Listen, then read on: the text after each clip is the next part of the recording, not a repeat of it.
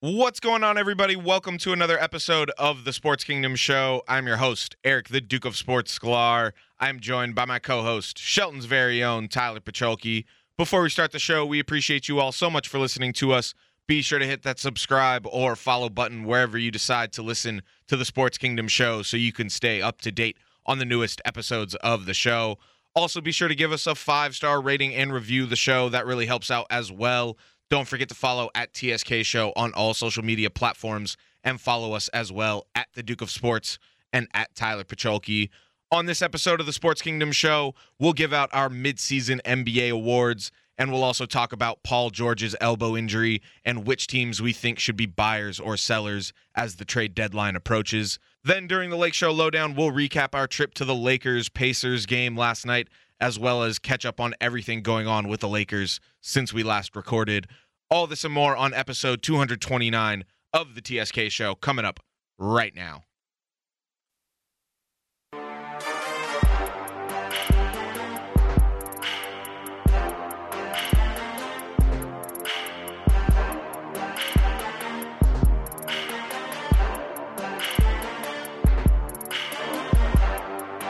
Welcome you to the sports kingdom. Sports kingdom. Feel the chords. Welcome now for the sports fans. Welcome you to the sports kingdom. Sports kingdom. Wel- Welcome, welcome you to the sports kingdom. Sports kingdom. Sports kingdom. Sports kingdom. Sports kingdom. What is up, everybody? Welcome to episode 229 of the Sports Kingdom Show. I'm your host, Eric, the Duke of Sports Sklar. Joining me, as always, Shelton's very own Tyler Pacholke. What's up, TP? How are you, man? I'm good, man. Weather's getting weather's getting better outside. It's getting sunny. I feel it on my face right now.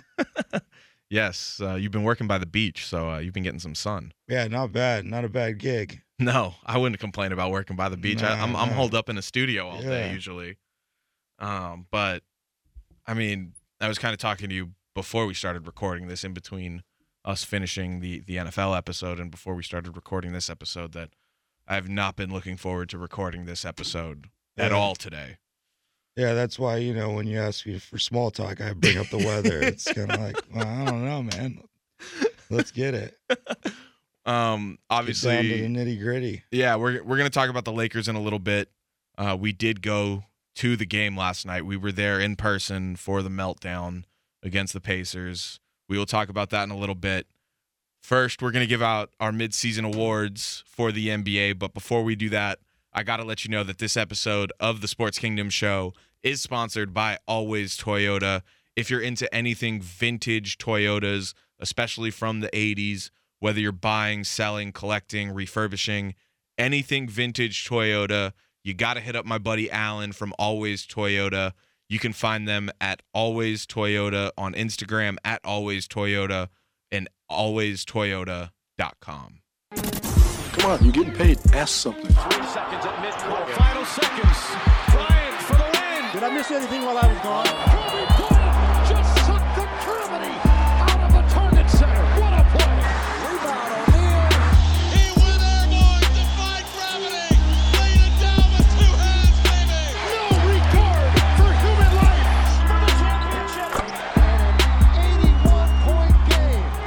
Take this and you burn it. Job's not finished. Job finished? I don't think so. So when you get done with this, you should be butt ass naked. naked. You didn't have any ad libs to throw in, into that one there, no, Tyler? no, no, no. No I got. It's got to be. It's got to call me. Okay. It's natural. It's a natural thing. Maybe next week. Maybe next week. But all right, Tyler, let's let's kick it off. Uh, our NBA midseason awards. Who is your midseason MVP for the NBA, Tyler? Sure, starting out with the toughies, huh? yeah, you know, it seems like this is just what it is now. I mean, it's been a while. I feel like five, six, seven years where it's it really is just always up for grabs. There's so many guys that are that that are deserving. You could go so many different ways with this one. Um I'm gonna go with Chef Curry.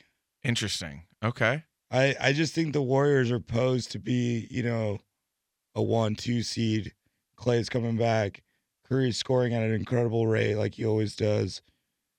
13 threes a game right now. He's taking.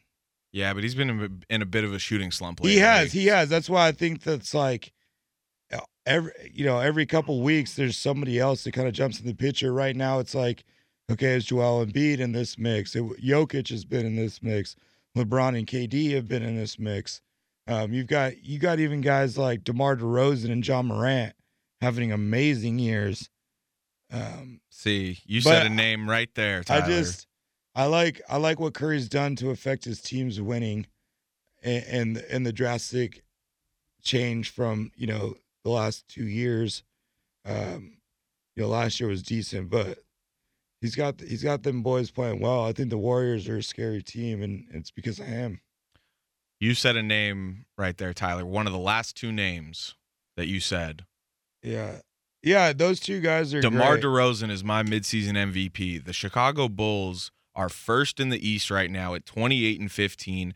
This is his first year in Chicago. He obviously went from Toronto as a fan favorite all those years. He got put in the Kawhi Leonard trade and went to San Antonio. And I mean, kind of disappeared. I mean, within the w- within pop system, you Right. Know, he's in that 17 to 18 points per game role. It doesn't seem like he's as effective as he used to be. and now When he's on the Bulls. Yeah, yeah, it's opportunity and he's system. shining. And I mean, he's at uh, 25.7 points per game, five rebounds, and 4.9 assists.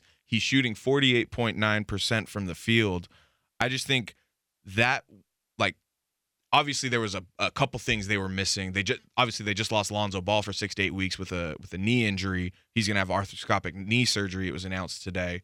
Um, but adding DeMar DeRozan to that team, I think, has just taken them Yeah, to a whole nother level to that it, I think it's just clear that he's the the midseason MVP and definitely in the conversation for MVP overall for the season if the if the Bulls continue to play the way they have been. We wanted to talk about DeMar DeRozan as a potential MVP candidate for a couple of weeks. Uh, and then obviously we had to take a take a break because Yeah, uh, yeah. of the holidays and, and COVID and all of that. But we've been wanting to talk about DeMar DeRozan's season for a long time. I think if you take into the eyeball, you know, eyeball account, it's guys like Demar and Ja that will probably get kind of, they'll probably get, you know, undercut at the end, you know, by a bigger star, a Curry, a Giannis, a LeBron, a Durant type of type of name. But I think a lot of these guys are deserving. Warriors though, thirty-two and twelve, four Yeah. more wins than the Bulls, Yeah, four Second more wins than the. Bulls. second best team in the league. And I mean, the West has been a complete bloodbath this year. and and the and the Warriors have the highest points differential in, in the West Yeah. in the league. So, I mean, MVP, it's a highly debated topic always. I think I think um so you know recent recently Embiid's made a big jump in the ranking. 50 points last night is definitely Yeah, going to help his case. He's doing the damn thing. Yeah. Tough for a center to get it though. I think. Yeah, especially in today's NBA. All right, Tyler, defensive player of the year, who you got? Man, it's it's the same old song and dance. I think Gobert is still kind of the dude. After he just got yammed on by Hey, when you when you try to when you try to block twenty five shots No, night, I you're know, gonna I get know. yammed I just wanted to mention the Russ dunk real quick. He le- he he's got 15 rebounds a game, leads the league in blocks. Um, you know, Utah is one of the the best defensive teams in the NBA. It's it's it's tough to it's tough to see anybody you know affecting the game more than he does on the defensive end. It's been you know I've it's been about three years now it seems, but uh, he is just they're a great defensive team and he's and he's by far the dominant anchor, uh, and it's how they win basketball games. Yeah, I mean it's it's tough to argue. I'm actually Tyler. I'm gonna go with Draymond Green. that that's where you know I wish that that's the only thing that I feel like in all these years Gobert's uh, argument lacks is that he's not a a shutdown player. He's an anchor. Right. He's not shut. He's not going out there and guarding Russell Westbrook, LeBron James, or Ant Davis. He can't go out and guard the other team's best player like uh, some of these other guys can. Yeah, which is which is smart. I mean, he shouldn't because of no, but that, his that's talent. not his, but that's, not his game. that's why it's like it is tough for me uh, always to say this guy that's is a is a help side anchor, whereas there's guys every night Draymond's and Dejounte Murray's and, and stuff like that. That Kobe was like that. He would always take on the other team's yeah, best yeah. defender. Klay Thompson w- took on a lot of those Yeah. roles. I mean, there's Ka- Kawhi Leonard's and uh, you know the Ron Artests of the world and the Bruce Bowens of the world of the past. Um, so yeah, I, I I like Draymond because I know what role he takes on every night for that team yeah. and how important it is. Uh, that's a good pick. All right, six man of the year. This one, um, I think you know Tyler Herro's like That's stats. that's who I had. But you know what? You know who I really like this year is Jalen Brunson for the Mavs. He's played really. He doesn't. I looked up the odds uh, to win this award Mhm. because he was like the name that stuck out, and I was like, "There's no way that." But he was fourth in the odds, so not Okay, like not not, like it's not like a crazy pick. But it just seems like every time I see the Mavs, every time I see the box score, he's affecting the game. He's in the game He lit and, up the and Lakers. he's not a he's not a guy that I necessarily saw that coming. You know, he he's been a a surprise production for for Dallas, uh, undersized point guard. But uh, he's he's been he's been re- like if I had a vote, I would vote for Jalen Brunson. I think he's been a nice piece, and and the Mavericks, you know, they have all sorts of opportunity for production outside of Luka, and he stepped up. Yeah. But Tyler Herro's stats and and and you know the Heat and how well they playing and uh, his role on that team, he seems like he is the favorite. Yeah. Rookie of the year, I think, is the only one that's a clear cut, unanimous decision, and that's Evan Mobley of the Cavs. Yeah, which is pretty. It's pretty crazy that that's that's unanimous um, because it's there has been some good play. Yeah, Cade Cunningham. Cunning, Cade Cunningham's had some nice play. Yeah. Uh, Jalen Green for Houston has had some good play as well. It's just they're on teams to where it's just like they're not really impacting the game the way Evan Mobley has impacted the game and helped the Cavs be the team that they are this year. No, definitely. I, I definitely think that he's he's the rookie of the year as of right now. There's six in the West. Uh, they, he or six in the East. He's changed the you know he's part of uh, a team that's changing the way people play basketball. Uh, well, at least they're gonna have to. I mean, they're Yeah. If you if you play the Cavs in the in, in the playoffs, you're gonna you need to roll big because uh, they're doing their own thing Yeah. and it's No, it- working. So he's part of that. He gives them the opportunity to start three seven footers. Which is crazy. If it wasn't for him, you know, being athletic and agile and versatile, they wouldn't be able to roll roll him, who he's a power forward center. They roll him out with a center and a power forward. Yeah. All right, most improved. I think this is where maybe you could have put Jalen Brunson, Tyler. I'm going with Jordan Poole, actually, of the Warriors. Yeah, I mean Brunson just I mean he's had decent stats. So there's not like this huge Yeah. spike in stats. It's more of his his contribution minutes, you know, efficiency stuff. I think I think ratings. Brunson's impact more. Yeah, yeah, but uh, um, for me, I, I got to go with with Dejounte. Uh, just, Okay, just hey. step stepping up with with kind of the team being down. He's he's made leaps and bounds in in every statistical category. He's leading the team in points, assists, and steals. He's leading the NBA in steals. Uh, he, he's averaging 19 and nine with two steals a game. So he he's kind of taken on the mantle of, of the go to guy in San Antonio, and I think he's taken a big step uh, in the right direction. I'm not really buying into the Ja Morant stuff. I think Ja Morant's going to end up winning it, but I did like Draymond's I just- comment. I think Ja Morant might thought- be too young for a most improved, though. Kind of like the Joe Burrow comeback of the year type nah. situation. Nah, I don't know. You know, Giannis won it real young. Yeah. People win it young. Uh, I, I just think people buy into like the statistical jump. Didn't little, Luka win it? A little too much. I think so because he went to, from being like an average player to an MVP or like an all star to an MVP. But I like Draymond's kind of you know Ja's more of an MVP candidate. No, than, uh, Luka didn't win it. than a most improved player. I mean, he was already a high caliber player. He didn't move his needle the most. Yeah. No, he he but was just people, rookie of the year. but you know, when I when I looked it up, what people are saying, Ja Morant's what everybody's saying. Interesting. But it's kind of like, I mean, it's kind of like we saw what was we saw this coming. yeah, he's a number it's- two overall draft Well, pick. Well, and it's like he he was productive last year too. There's it's not like he went from being a 14 points per game guy to a 24 points per game guy. Yeah. He went from being 20 to 25. Yeah.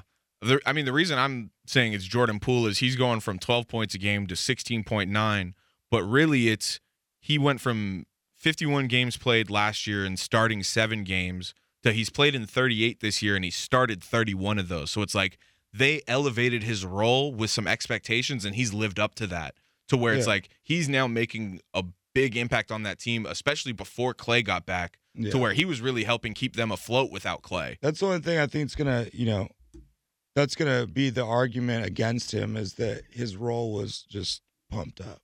Yeah, so, So I guess statis- opportunity. So statistic, you know, his statistics raised with his opportunity, whereas like a guy like, uh, you know, for like for me and Dejounte, he's playing the same amount of minutes he played last year. He's Yeah. just he's he's just like risen his game up, and uh even like Ja Morant, you know, Yeah. like even if you want to argue it that way, it's like the same the thing with Tyler Herro and the Six dude's- Man of the Year. The dude's playing the same amount of minutes. He's the same guy, same role, and he, and he elevated his play. yeah. All right, Coach of the Year. Who you got? Billy Donovan, Yeah, hundred percent has to be. yeah. All right. Uh, whoever's coaching the Cavs, I don't even know honestly off the top of my head. I think it's Bickerstaff. Um, he's done a great job. Roll, you know, Yeah, JB Bickerstaff. be, being confident in in your team and your idea to kind of change it up and and put your best players out there. That's that's been great to watch. But yeah, Billy Donovan for sure. yeah, no, I mean, I I think it, Billy Donovan or JB Bickerstaff are, are two valid Yeah, I mean, arguments. Chicago wasn't a playoff team last year, yeah, that shit. Neither was Cleveland. Cleveland hasn't made the playoffs since LeBron left. no. But Chicago is in the number one spot. Yeah. All right, let's move on uh, to the next uh, topic in three in the key. Um, Paul George for the Clippers has a torn UCL in his elbow. The Clippers, they're going to monitor it over the next few weeks uh, before deciding what to do. Paul George hasn't played since scoring 17 points in a win against the Sacramento Kings on December 22nd. He initially suffered his sprained elbow against the Portland Trailblazers on December 6th. They rested him and rehabbed him for two weeks. Uh, he missed five games. He felt better. They let him return to play in two games, but then he started to feel some more pain in his elbow. He undergoes an MRI, and then on Christmas, the Clippers reveal he has a torn UCL in his shooting elbow. The initial timetable George would need to uh, to see how the elbow healed was three to four weeks uh, before being reevaluated. So uh, his season, I think, is kind of uh, in jeopardy right now. The the Clippers, uh, they're 17 and 15 when Paul George has played, um, but without their star guard, the Clippers are uh, five and nine. They just lost last night to the the Denver Nuggets. Um, with Kawhi still out rehabbing his ACL injury, do you think the the Clippers should just shut Paul George down for the year if he's got a torn ligament in his shooting elbow? Yeah, it's been weird that the the Clippers have stayed so competitive even without Kawhi. I, and credit to them, man. Yeah, yeah, no, no, no, they are, but it's almost at this point now where, man, you you need to start trading those. If there's anyone on your team that's got an expiring contract that's attractive, um, you know, shut PG down. You should be building for next year and trying to get Kawhi and Paul George to buy into this thing next year. The problem is though, Tyler, they don't have a first round pick to trade until 2027. No, and, and that's fine. I, but I'm just saying, like, sell sell your guys for nothing. if no, you- no, I know, to. I know, but I mean, realistically, you want to try and get something back, and We'll you, get picks back.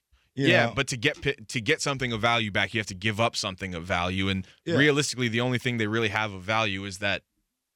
For like that well, I think that first round I pick think in any, 2027. any any of their role players that are playing decently right now, they should they should get rid of and get it to a contender. You know, yeah, I'm, if I'm, Serge, I'm trying to if look Serge up the, wants to go play somewhere, if Reggie Jackson wants to go play somewhere, it, it you know if if Batum wants to go play somewhere, any of these guys that are playing really well or they're playing well because obviously they've got guys playing well to keep winning these games.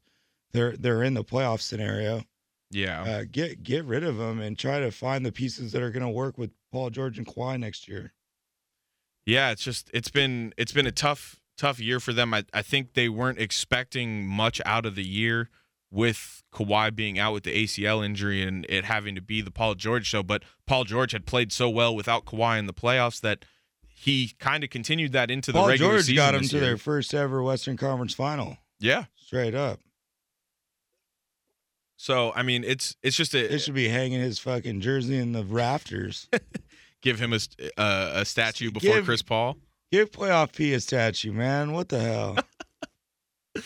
Um, but no, it's just it's crazy that the the Clippers would let him go back out there on the sprained shooting elbow in the first place, just because it's like, why would you let him do more damage to it? I know, I know, he said he was feeling better and all that, but it's like just kind of look at where you're at right now. well, And- he was feeling better and they were winning. I mean, fuck, you're gonna take a playoff run if you can.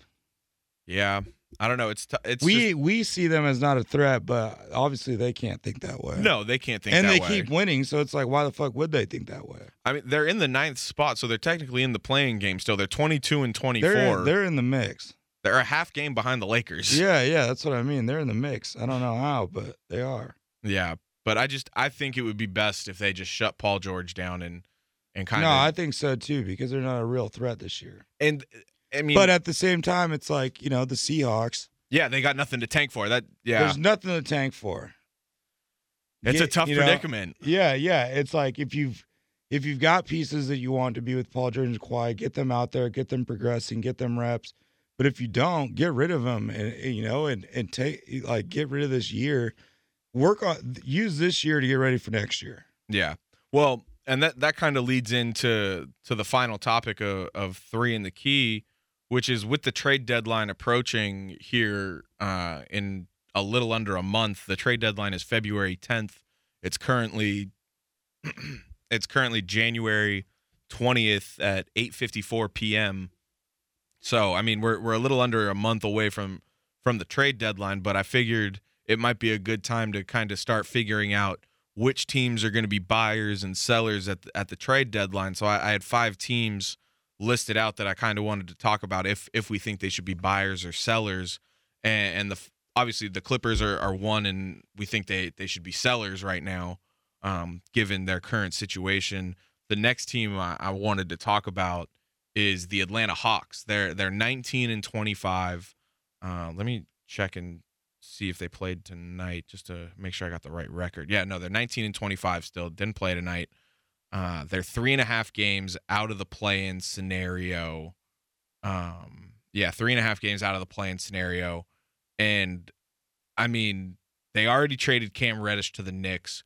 We talked about them uh, in the football episode, kind of comparing them to, I believe, The Bengals. Yeah, the Bengals, to where they, they kind of outplayed their hand last year and kind of overachieved, making it to the Eastern Conference Finals last year, to where this team had Eastern Conference Finals aspirations this year, and maybe not necessarily championship aspirations, but they yeah, knew yeah, they they could. need to be they need to be in that mode. They need to be winning playoff series. Right. They they knew they could be contenders this year and it just has not gone that way. So I just I personally think the team needs to sell the pieces around Trae Young and John Collins and kind of just start over. You might have to trade John Collins realistically to try and get something of value back in return to pair up next to Trae Young. Maybe if you kind of want to accelerate the rebuild a little bit, but I just I don't know if uh, no, I mean this is a similar spot they were in last year. They fired their coach. They Yeah. hired Nate McMillan. They went on a run. Um, so this team, this team is hard for me because I do see the potential, and I, I love all those young pieces. I mean, I think that you know DeAndre Hunter, and, and John Collins and Huerter. Capela and Huerter and all the all those kids are, are. I was surprised they traded Cam. Um, they're they're I all, think that was New York pushing to make a move more than Atlanta. yeah, yeah, they're all just uh they're all I mean good players and and they've got a good solid core and it just it doesn't really make sense why they're not winning games. Trae's playing unreal. I Yeah. mean Trae's playing great. But that's kind of why I think they need to shake something up with maybe trading Yeah, one of these yeah, young pieces. and I was gonna say if anything, you know, I I I get where that like this team is is a good sell team because it's like John Collins is valuable. You could probably get something really good. well, and they Clint chose Capela's Clint Capela would be easy to move. and Uh, they chose DeAndre Hunter over Cam Reddish, so they already made that decision. Yeah, but and like you know, he's probably still on the table too. He might be, if- yeah. If Cam was so, uh, it's weird because I, I would like to just see them ride it out and gut it out, but that's putting a lot of trust into this team that they're going to make another run. It's a young team. So um, yeah, that's why it's like it's tough to want to break that up. yeah. Um, but they aren't they aren't performing, and and uh, after a certain point, you do have to make a move. And you know the the Capelas and J- and John Collins of the world are valuable right now. You could probably get something good. Yeah, maybe maybe even a high draft pick potentially, a first round draft pick from a team that that is below you in the in the standings. Yeah. Um, it, who knows? Um, all right, the next team, the Nuggets, Tyler, they are 23 and 20. They are currently sixth in the West, 11 games out of first. The Denver Nuggets have already made a deal before the trade deadline. It was kind of a nice little appetizer before the the trade deadline. It was a it was a three team deal. They sent um, PJ Dozier and Bol to the Celtics. They got Bryn Forbes from the San Antonio Spurs, and then uh, the Spurs are getting Boston's forward Juan, uh, Juancho Hernangomez and Denver's 2028 second round pick. So that was the three team deal that uh, the Denver Nuggets just participated in. And I think honestly, the the highlight of that deal is the Denver Nuggets getting Bryn Forbes because Bryn Forbes is shooting almost 42% from three this year. No, he's a shooter. Um, he he had a good run last year too. Yeah. He uh, he was he was a good gift for them, and I think that they should be buyers. Uh, Yeah. just to kind of cover cover Jamal Murray's absence. They're hoping he can maybe come back. It's not sure. Just because I think that the, you know when you have someone like Jokic, you should try to get every single season out of this guy as you can. 100% You have agree. You have to stay competitive. You can't let Jamal Murray's They lost Michael Porter Jr. for the year. you can't let that like a, a Murray injury take away your season when you've got a talent like that. So, you know they've got a good good. It, Michael Porter was a tough loss for them. It's good they have Aaron Gordon still, uh, you know, a dynamic forward, and just to get as much good guard play as they can. Uh, I think they need to be buyers. Yeah, I, I definitely agree. I think they need to be buyers as well. They already kind of have been making this Bryn Forbes move, um, but I just I don't think that they're done making moves. No, and they should. They they definitely need to be like the opposite of the Clippers, where it's like one of our stars is out. Should we just shut it down? No, you got Jokic. He could he can dominate alone. Yeah. All right. The next team I want to talk about is the Cavs. We've kind of already talked about them tonight, talking about Evan Mobley. They're 27 and 19. Um, See, I would stay away from this roster. I would I would I would not fucking touch it. Tyler, we we've been on the same page this entire time. We did not predetermine this at all. We didn't talk about this at no, all. No, don't fuck with success. They're- They, they've got a great thing going right now. They're sixth in the East right now, only two and a half games out of first place in the East. So it's like that that race in the East is really tight, just like the West is.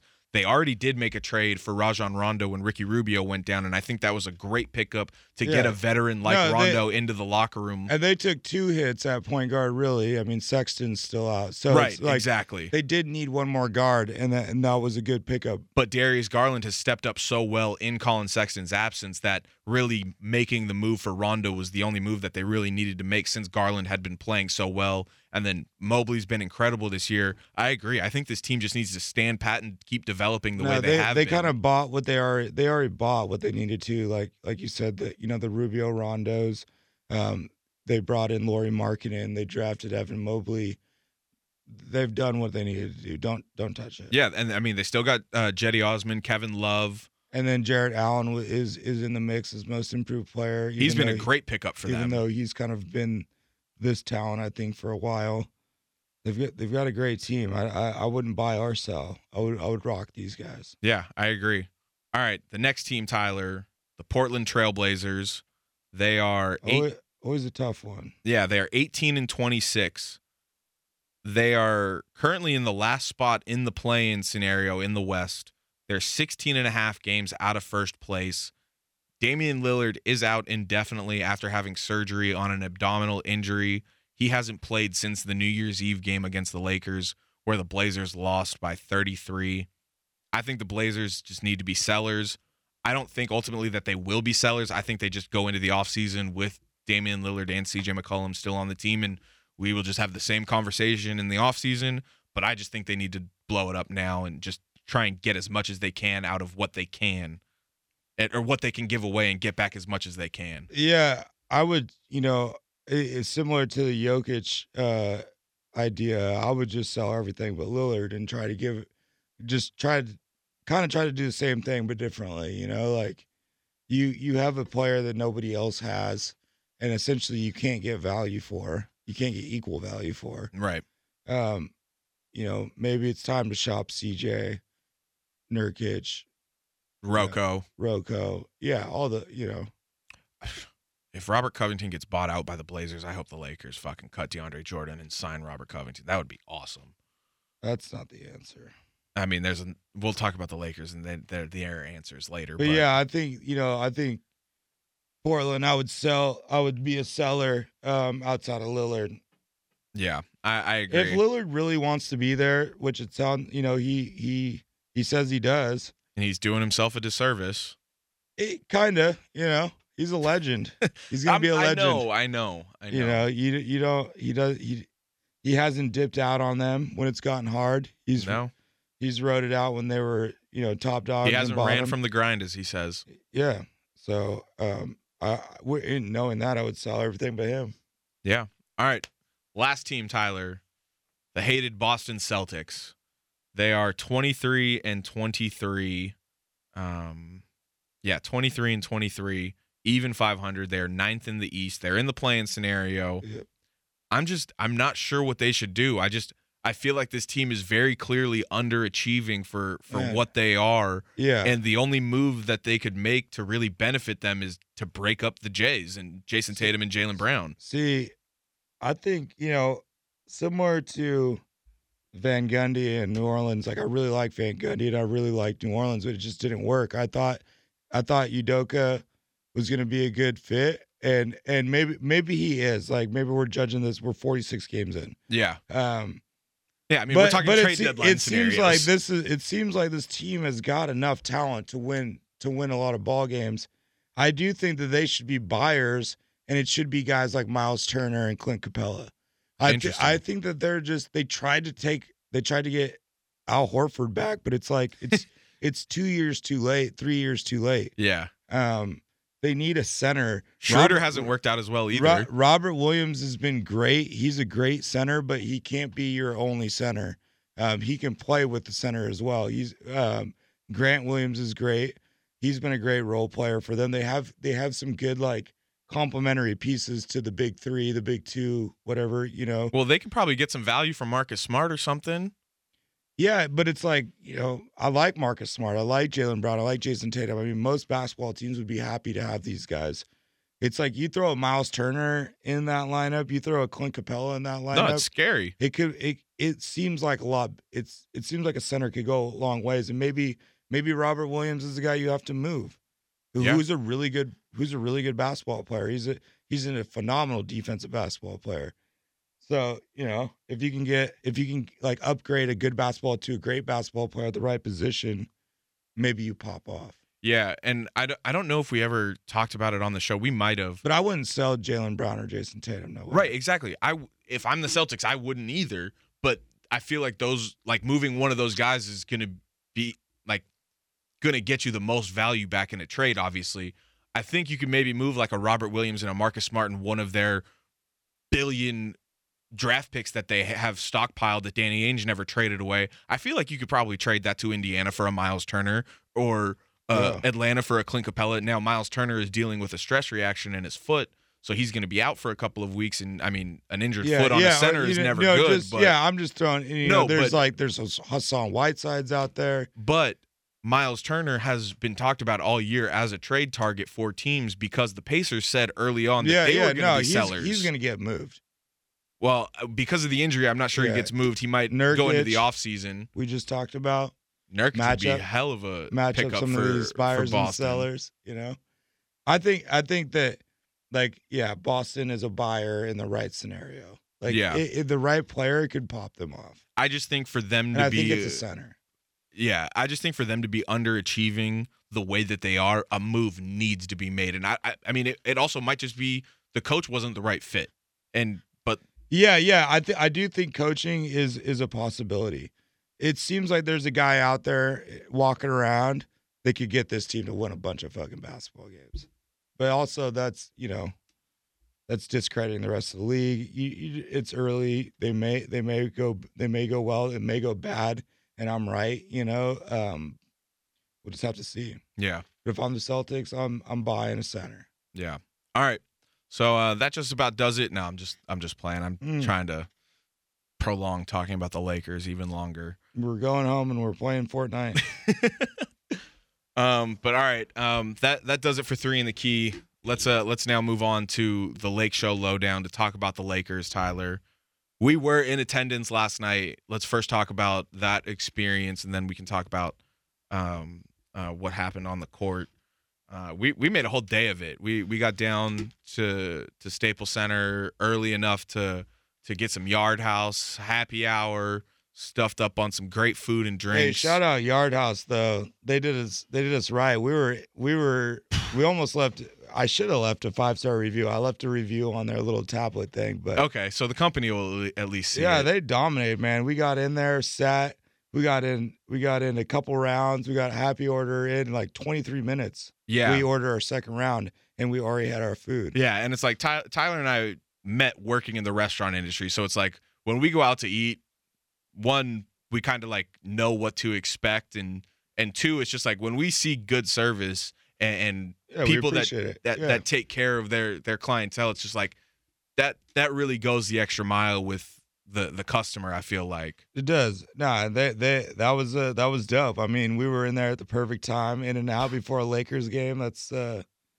shout out to those guys. And the food was bomb. yeah, the food food was incredible. Unreal happy hour menu. Unreal. We got a queso dip, a pizza, and wings, and two rounds of drinks, and I think we spent under fifty bucks. Yeah. Crazy. It was incredible. Um, but then we get into um, S- Staples Center, yeah. Well, the the crypt, um, and we got in there early enough to see some pregame warmups. We got to see Dwight Howard, uh, Yeah. Wayne Ellington, uh, Kent Bazemore, Austin Reaves getting some pregame work in. Uh, that was that was pretty cool. Did a nice little lap around uh, Staples Center to to kind of get the whole vibe of the the arena again. It was my first Laker game since the home opener of the 2019-2020 season. Uh, former TSK show host Jacob Gonzalez and I went to that game together. Um, and then you you were actually just there for a Clipper game uh, a few weeks Yeah, ago that we just yep. talked about. yep. Um, but no, it was it was great. We sat in section 218 right behind the basket. Had a great view of the court. Yeah. Very 2K vibes. Yeah, and and I honestly love that uh, view of the court. You you really get to see the game from a really cool perspective. I think. Yeah, well, I- I mean, it's a it's essentially a POV perspective because when you're playing basketball, the defense is in front of you. The Right. like there's a bat, you know, like the angle in which you're staring at the basket is how you play basketball. You're facing the basket. Yeah, it's it's really cool. Um, but obviously it was heartbreaking with the way that the Lakers lost. Yeah, it was it was kind of like a it was kind of like a uh not not not like uh unass- I'm trying to think of the right word. There wasn't a ton going on in the half at half. It was just kind of like a mundane game. There was no like standout stud. There was no one getting off really. The leading score for the Pacers was 8 points. But the Lakers had, you know, maybe maybe a 10 12 point lead at half. It just seemed No, like it, was a, it was a six point lead at half. it just seems like the Lakers were taking care, of, but the Pacers hadn't let it all. right. It just felt like the Lakers were in control that entire first half, but it wasn't. It definitely wasn't any performance where you're like, we're good. right. You know, it was kind of just a, uh, you know, by the book first, second quarter, um, and even third quarter. Really, The third quarter got kind of rocky. We, we had some fun. There was there was some fun highlights in there, yeah, um, but it was it was essentially just kind of trading baskets basketball. yeah, The lead didn't fluctuate too much, but the Lakers had it that whole time. yeah. So I mean, the Lakers they they ended up losing to the Pacers, one eleven to one hundred four. Um, it was arguably one of the worst losses of the season, and I mean, afterwards on Twitter, it it basically broke me. Uh, I've I've been having to play defense on Twitter all day today, but it's just been it- it's been not good on Lakers Twitter the past 24 hours. I mean, and like you were saying, Tyler, this loss was so bad. I feel like because it felt like the Lakers were in control for most of that game. They had a 15 point lead in the first half, but they were only up four heading into the fourth quarter. And then Caris LeVert catches fire. He scores eight straight points to open the fourth. And Quietly. it- yeah, quietly, but he ends up having 22 of his 30 Yeah, points in the fourth quarter. No, it, it was a, it was like a quiet game, and then it was all, all of a sudden eight minutes left in the fourth. You're like, holy shit! Like, Yeah. they're like he's just doing it right now. Yeah. Uh, Caris LeVert broke Reggie Miller's Pacers record for most points in the fourth quarter last night. Reggie had 21 and and Caris broke it with 22. Domantas Sabonis had a 20, 12, and 10 triple double. It was the Pacers' first road win since like Thanksgiving. This Pacers the team has not opponent, been the opponent is kind of the most disappointing part of the story. Right. And so that that I think was was the most frustrating. I mentioned Miles Turner didn't play. He has the stress reaction in his in his foot, so he was out.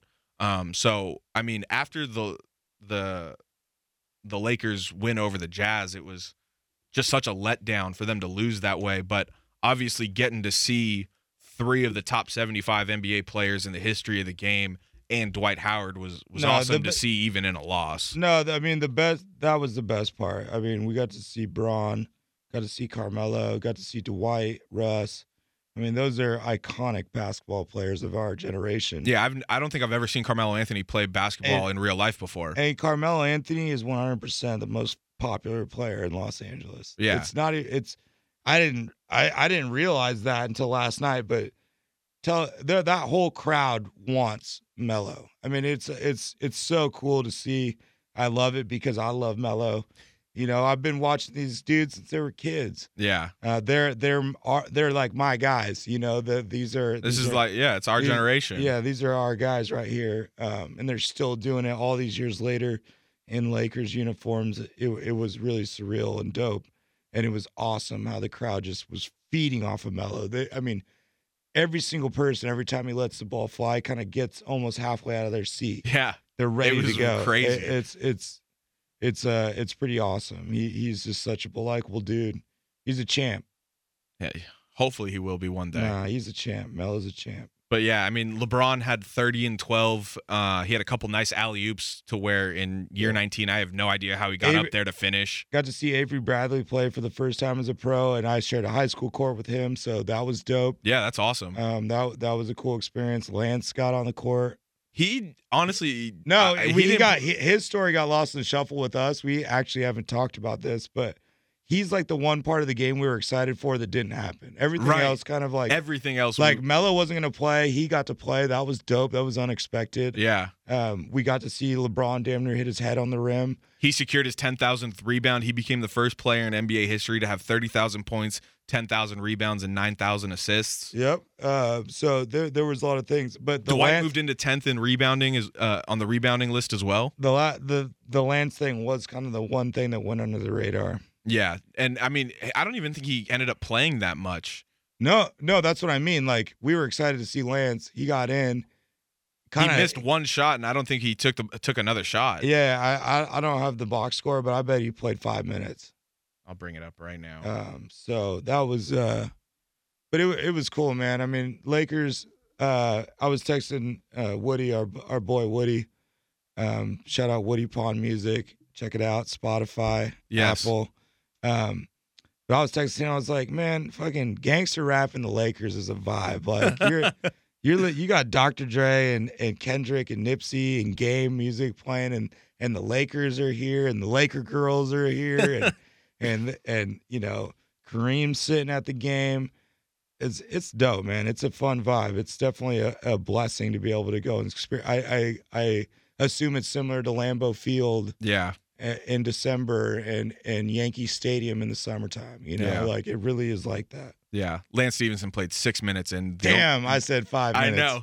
And the only shot he took, uh, Yeah, he was did that miss. one. Yeah.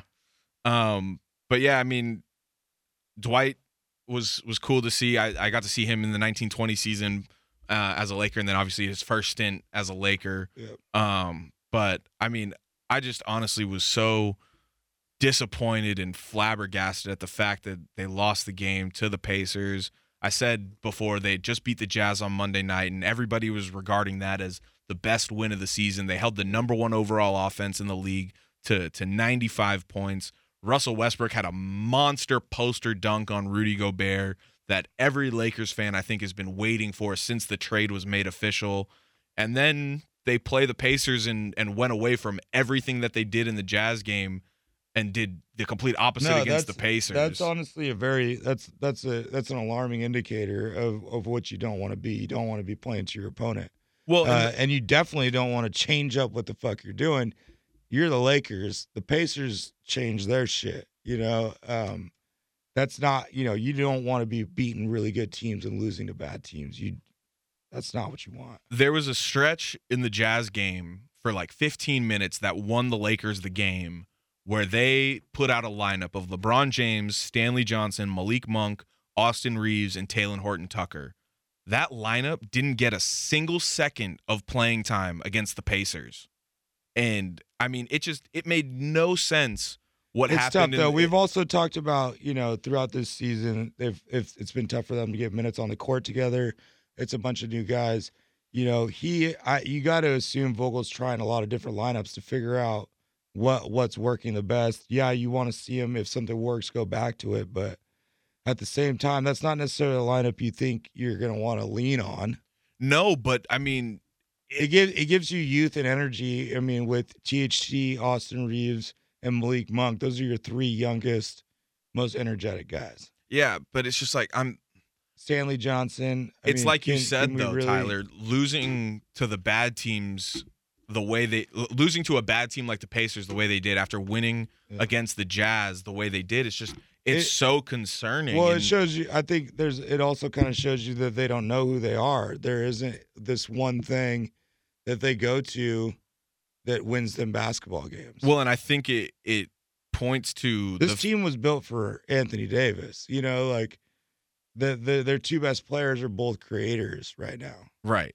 And I I think that is honestly what speaks to how many issues there are with this team when it comes to the roster construction, the injuries, the coaching problems and they're now just running out of time to put it all Yeah. together. I definitely think they're they're you know I didn't think this before um the Ant Davis trade, but now it's like they definitely need a center. I mean Stanley Johnson and LeBron can only I mean that's well, AD's be to play center when he gets back. yeah, but that's I mean we you know I know. I don't want to say it, so I won't I won't I won't call him what I want to call him, but you just never know when this dude's gonna come back. He's supposed to come back on this road trip hopefully. Yeah, and once he's back, he's back. But how long is he back? You know, come on. Don't No, make me I say know. it. Don't make me say it. I know.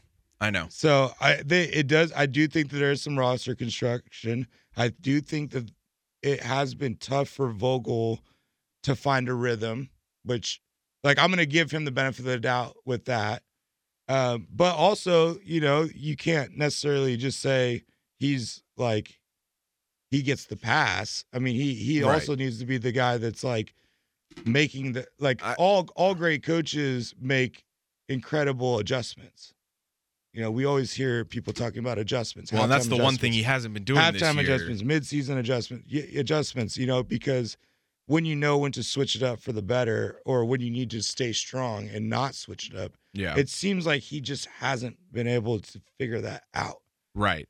And I mean, listen, I have a lot to say about does Frank it, Vogel. Does it mean that he's a bad coach or the wrong coach? I don't know. It's it's it is tough because there's a ton of factors. He he really hasn't gotten his team this full team and and when he Kendrick when he does, is still just a- yet to make his debut, and there's a- he's the only guy that got signed to a non-minimum deal this there, year. there are a ton there's just a ton of weird you know dynamic going on a ton of weird factors going on for Vogel and coaching and guys coming in and out of the lineup but every coach is kind of dealing with that right now so that I don't know if that's necessarily an excuse or not exactly. And so, I mean, but it's not I, I don't think it's you can't if you're Lakers you can't panic I don't I don't see them like firing Vogel and it getting better well, on You know, Tuesday, I don't see it. I don't see them making an Atlanta Hawks type turnaround.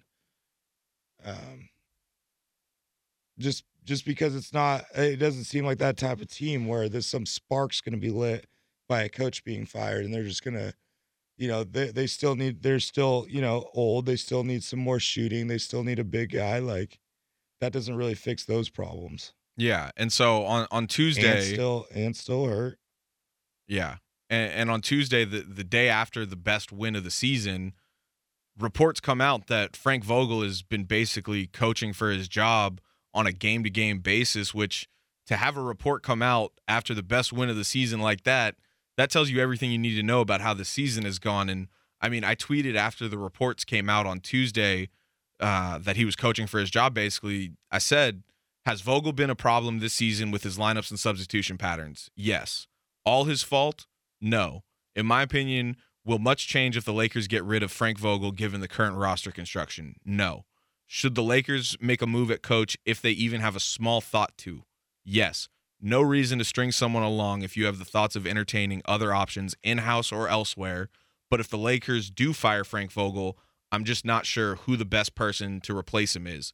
That's why my biggest reason why I don't want Frank fired is because I don't see a better replacement out there, not currently employed by another team. But if the Lakers are even thinking about getting rid of him, they have to because it's going to hold the team back in ways it's already not. Yeah, but you know, a win streak changes everything. You know, like you could be thinking about getting rid of him. But we were talking and about him, this team, and him Tyler, pop we were- off, and and you made the right decision with sticking with them, even though there was a time where you're like, we're gonna move on from this guy, but then it's like uh, all of a sudden it's like, all right, wins change people's minds. But we were talking about after the Jazz game how they have the Pacers and the Magic coming up next, and it's like that's a chance to to get put together Yeah. a three game no, win streak. No, that I mean that was a bad loss to the Pacers. It it was incredible. It happened like it happened like that. It was just like all of a sudden the tides turned. You felt it. Indiana couldn't miss. Lakers couldn't stop anything. They were they were on and off on offense, and then all of a sudden the game was gone. I've just I've I've defended Frank Vogel for so long this season. It's just I feel like he's he's gotten to the point where he's done so many things to where he's hurting himself in the process. LeBron probably wants him around. If LeBron didn't want him around, he'd been fired already. Probably, but I mean, just just for instance, just a couple of the examples of things to where I think he's hurting himself. It's like last night he takes out Austin Reaves and he puts in Avery Bradley, and Caris LeVert goes off for 22 of his 30 in the fourth, while Bradley had been playing well enough to warrant his contract getting guaranteed.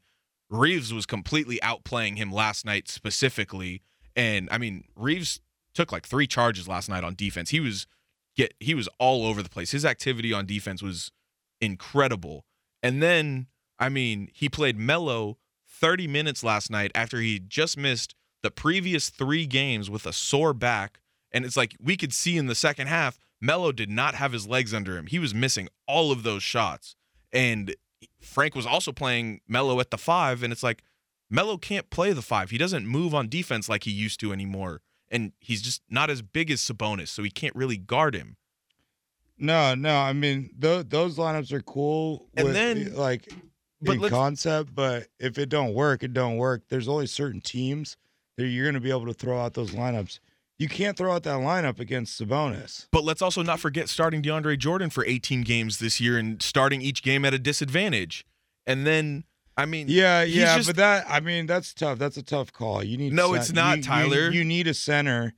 You need a center. We we had Dwight. Dwight was a nice role coming off the bench. You didn't know that DeAndre's production was going to be. But so once you saw it after a, pretty good sample size, you Yeah, you didn't mean, really need to, to no, start him but anymore. 18, 18 is not the worst sample size ever. but the sample they- size was big enough also before 18 with- games. Also dealing with injuries and and people sitting out in COVID and whatnot. I know. I know. You need bodies.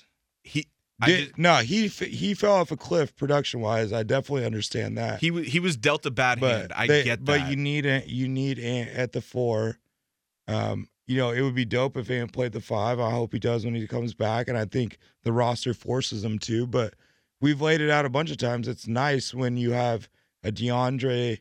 If DeAndre is semi-productive, DeAndre needs to be cut, and he should have been cut a month ago. if if you have any sort of like semi-production at center with someone in Dwight, and and Ant can play 25 minutes of power forward a game, that's a luxury to have. So you want to but the Lakers to ha- make that fit. It the just Lakers have this it just commitment. didn't work. The Lakers have this commitment to small ball now, to where it's like, all right, when AD comes back, he'll play the five, and LeBron and Stanley Johnson will be the backups, I guess, and you'll you'll have to use LeBron Well, at you'd the five. like you would like as- Dwight to be the backup. I mean, but Dwight can only play 10 minutes a game. yeah, but yeah, yeah, but he's in the mix. You know, I don't. It's not like Stanley Johnson's going to play. You know, Stanley Johnson will play about the same minutes as Dwight. No, but allowing them to be allowing Stanley Johnson And, and, Stanley Johnson should not be getting those minutes anyways. Like he's a he- good piece. he was the MVP of the Jazz game, Tyler. No, he's a good piece, and it's been a great story. It's it's dope that he's like kind of re-energized his career, and he might have actually found a spot in the rotation in the playoffs if Ant is healthy. But it's not a great sign for the Lakers if Stanley Johnson is your back five. No, but you're not asking him to be a five on offense. You're letting AD No, be the, I- the rover defensive player of the year type player that he is on defense, while Stanley Johnson guards the other team's No, five. no, I know what I know what you mean. He he can definitely play with Ant Davis. Um, that that's not what I mean. I just mean it's like, fuck. I would hope that there's something better in the rotation than than Stanley Johnson playing 15 minutes a game. Yeah. I mean, listen, it's Really, Ant Davis comes in. There's a ton of these problems are solved. I keep going back to the fact that the Lakers won six out of eight games before Anthony Davis got hurt. Him, LeBron, and Russell Westbrook were finally starting to figure it out Yeah, and gel it's- together. It's, Russell Westbrook has been missing his main pick and roll partner since AD has been out. That's I think one of the main reasons why Russell's been struggling as well. It's there's so many different things wrong with this team that it's just so frustrating because the expectations were so high. No, it's it's I mean, it's like any sort of offense. Not even just offense, I guess any sort of team that's built around, you know, one guy, so then everybody else's skill sets are honed in. When that one guy's taken away, then all of a sudden you're a shooter that can't get open. You're a ball handler with no shooters open. Like Ant Davis create like allows you to have all these weapons work. Yeah. Uh, and they don't have it, so it's easier to stop. I mean, Yeah. Ant, Ant solves all their problems. Ant definitely solves a lot of problems. Um, going back to Frank Vogel though, real quick, I think obviously he's been a, dealt a very bad hand. I don't think the front office should be exempt from criticism. The the roster construction of this team was questionable at best, and obviously this is now looking hindsight is always twenty twenty, and I was very high on the the roster construction Yeah. of this team because I thought it was going to work initially, but clearly it hasn't, and so it it criticism does need to be put. No, no, I the- the think front they had a office. great offseason. They added a lot of good basketball. I mean, Malik Monk, Malik Monk was a good was a good hit. He's completely outperformed his contract. yeah, yeah. Um, it, Kendrick Nunn hasn't been able to play. Melo's been Melo's been good. It was nice to bring Dwight back. Um, they they they missed on they missed on Rondo. You know, just kind of just didn't work. Avery Uh, and then- been hit and or then miss. guy, guys like Stanley Johnson and Austin Reaves came out of nowhere. yeah, and so I mean, I mean, they would have never gotten chances if it wasn't for COVID. yeah, realistically, um, but I mean, even after all the talk that we've had tonight about Frank Vogel and and all the talk that's been happening outside of just the show here with I hope they don't fire him. I mean, Chris I Haynes. Chris Haynes came out last night after after the the Pacers loss and said that for now Frank Vogel's job is safe. He he's on the flight to Orlando. Um, I just I have no idea what to expect with this team night in and night out. Like I would hate to see AD come back, they fire Vogel, and then just pop off because that would just be so unfair. And it goes, but it goes back to what I was saying. I just I don't know if there's a better replacement out there. I don't trust No, David I- Fizdale. No, I don't think there's a better replacement because he's been there. What you need, is, like, if they're gonna do it, it's not gonna be like switching everybody up. It's gonna be like this group of people band together and get it done. And also, this group of people that bands together is out there together. Yeah, definitely. Um, It's a frustrating time for the Lakers, but it's also not been like an ideal situation. You know, so many of these good basketball teams or the healthy basketball teams, or you know, they're missing the healthiest. They're missing their best, their their their most important player. Yeah. not, not necessarily their best player. I would still say LeBron's their best player, but No, they're missing And- their second best player. and and that doesn't even do it justice though you know because it's like it's Ant Davis you know, Right. the whole team is based around him LeBron's just able to play with that Right. And listen, I mean, when AD went down, I said they needed to try and stick around the 500 mark to stay afloat in this competitive Western Conference this year. And so far, they kind of have been. They're they're 22 and 23. They're one game under, but they're still in the play-in scenario. They're in the eight seed. Well, and it's been there's been bad losses too. Very bad losses That's that are going to come back to haunt them realistically. and that's where that's where that's where the coaching thing I think really stems from. That's where people are really going to dig in their heels. Like for look at- sure, like look at this, look at this. You know, for sure. And then you get this dominating win against the Jazz. It's like fucking Russ is doing it. LeBron, you know, it's not Well, and Vogel, Russ didn't even have that great of a game against the Jazz, but, but the it's team not. But it's itself, not. Yeah, the team does well. It's not Vogel. The team does bad. It is Vogel, or it's Russ.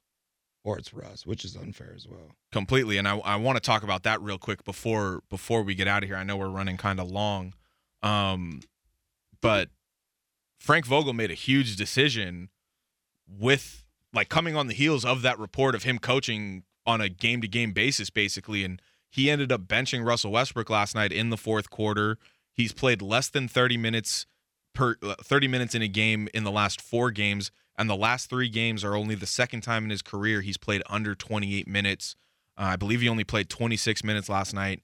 He got benched with about three minutes and 52 seconds left in the fourth quarter. But the decision to bench Russell Westbrook didn't lead to a Laker victory. So it's like everybody's saying that Russ was the problem last night or or Yeah, yeah. It's like, no, it's no. very interesting all of a sudden. yeah. And, and Vogel's coaching for his fucking job, so he's like, And, after know, the game, he was asked about he's it. like maybe maybe he felt like that was the best way to do it. And if you're coaching for your job, you got to go with your gut well, he said because it's nobody else's neck but yours. Yeah, he was asked after the game and he, like why or like what was the reasoning behind Russell getting benched basically and he was like I'm playing the players that I felt gave us the best chance to win.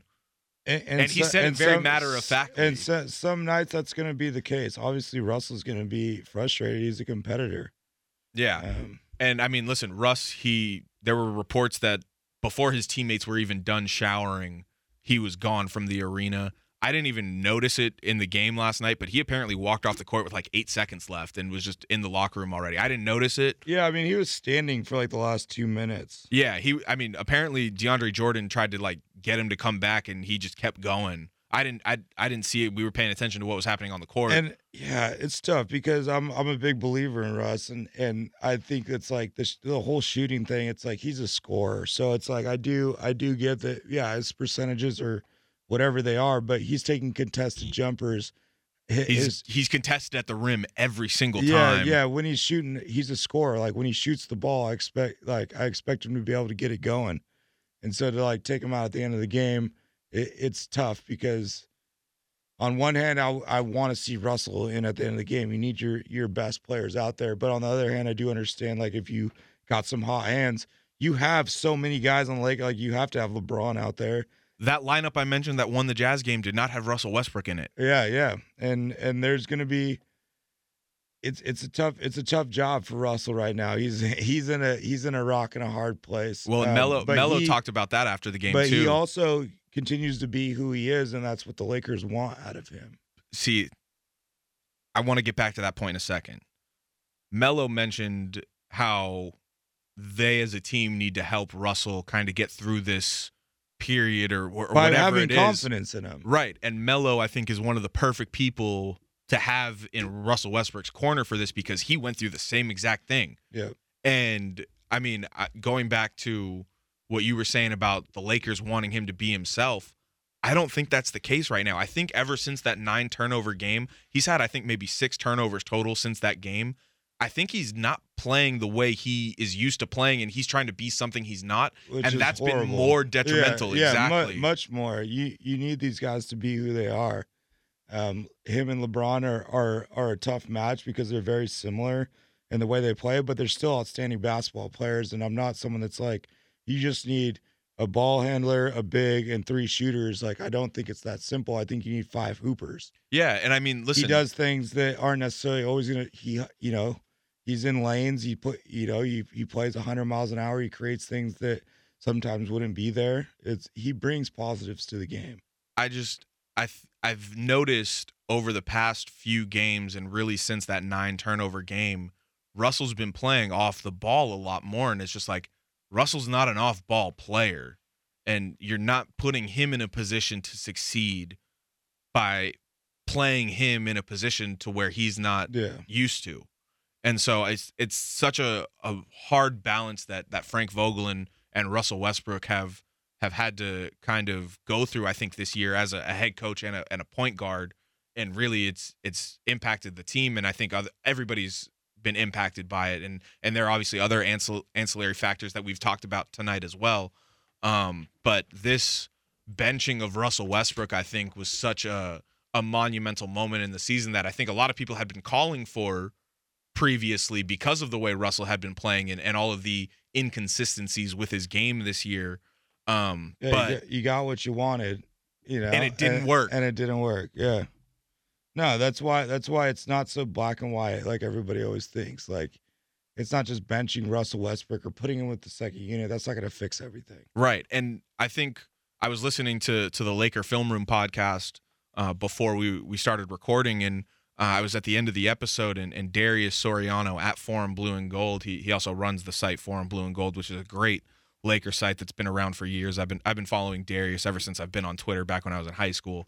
Um, he brought up a, a great point at the end of the episode today, where Frank Vogel during his tenure as the Lakers head coach has been one of the best communicators with his players on the roles that they're going to have on this team.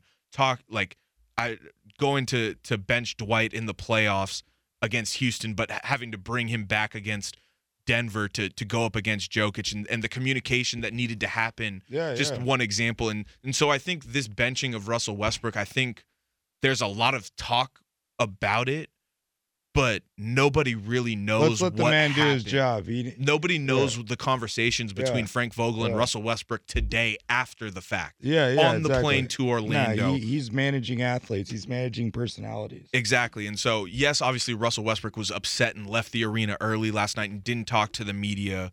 But But it's, like, is that the worst thing in the world? This dude's fucking competitive. You know what I mean? How He- many obviously, times- you want obviously you want to like show this perfect sportsmanship all the time, but don't you want Russell to be pissed off? Would you be stoked if he was out there smiling, dapping people up? No. how many times have you gotten pissed off at work and wanted to just walk out? Yeah, exactly. It's it's just not. Uh, you know, it's it's he's just a low hanging fruit. He's easy to hate on. Yeah.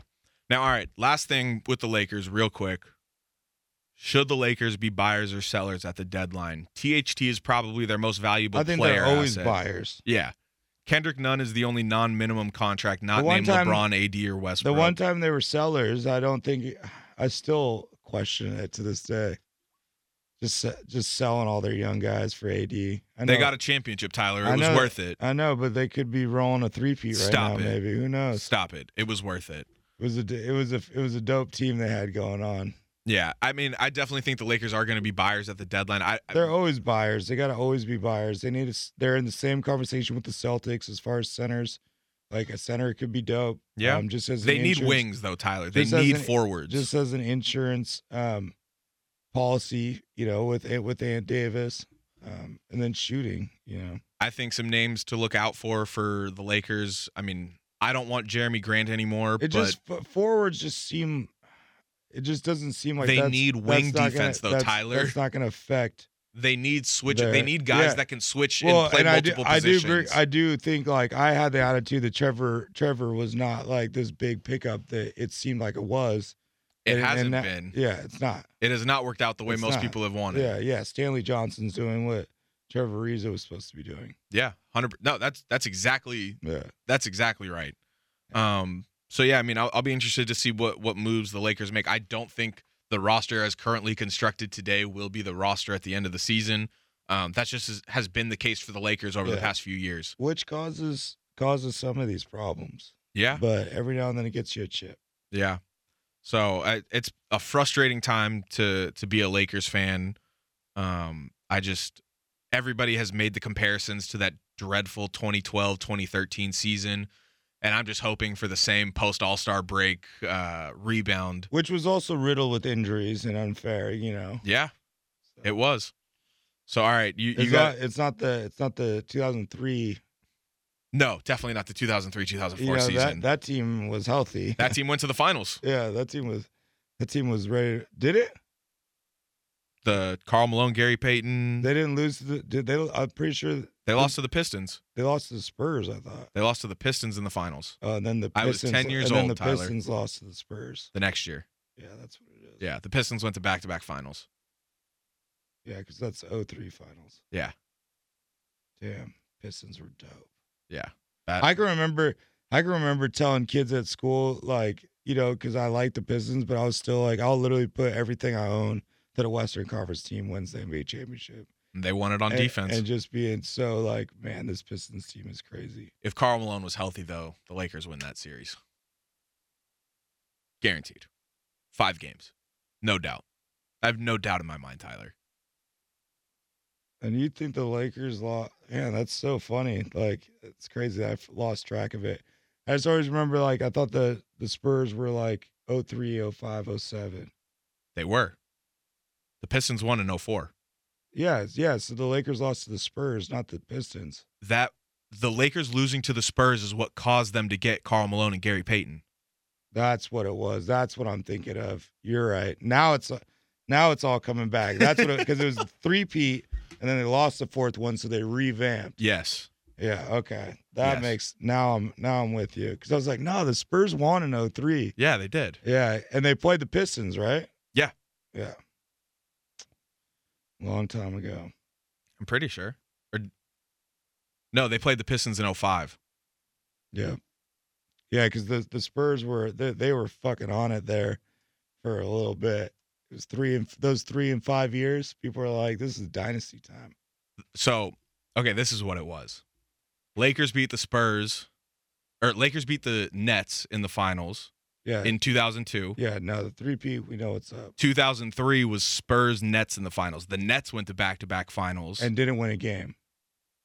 Did they win a game? yes, they did. They won game 4. Yeah. Okay. And I was like, do they game they 2. Get, oh, they won two games. Yeah. All right. All right. Yeah. Because they got swept by the Lakers, right? uh yeah, I I believe was so. like, don't tell me they got swept twice in a row. uh, but yeah, so it was the Nets went to back-to-back finals, then the uh, the Pistons and the Lakers, and then the Pistons and the Spurs, the next year. yeah, so the Nets yeah. went to back-to-back finals, and then the Pistons went to back-to-back finals. I don't know how we just got on this tangent, Yeah, but yeah.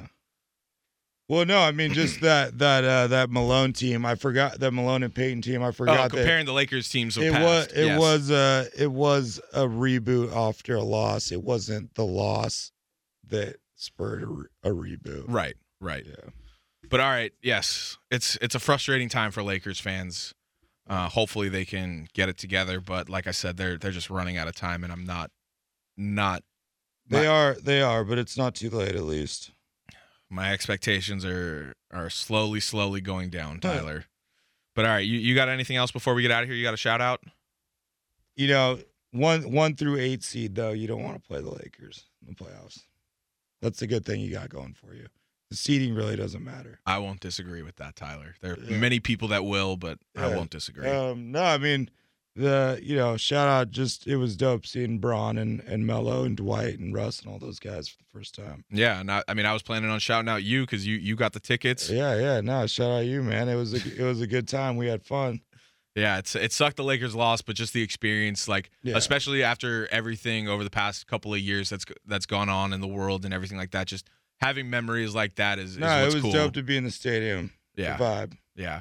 So all right, with that, that wraps up episode 229 of the TSK show. For Tyler Pacholke, I'm Eric, the Duke of Sports Sklar. Be sure to rate, review, and subscribe on Apple Podcasts, Spotify, the iHeartRadio app, or wherever you decide to listen to the Sports Kingdom show so you can stay up to date on the newest episodes of the show. Don't forget to follow at TSK Show on Facebook, Twitter, and Instagram. Follow us at the Duke of Sports and at Tyler Pacholke. We appreciate you all so much for listening to us. Stay tuned for the next episode of the Sports Kingdom show. Peace.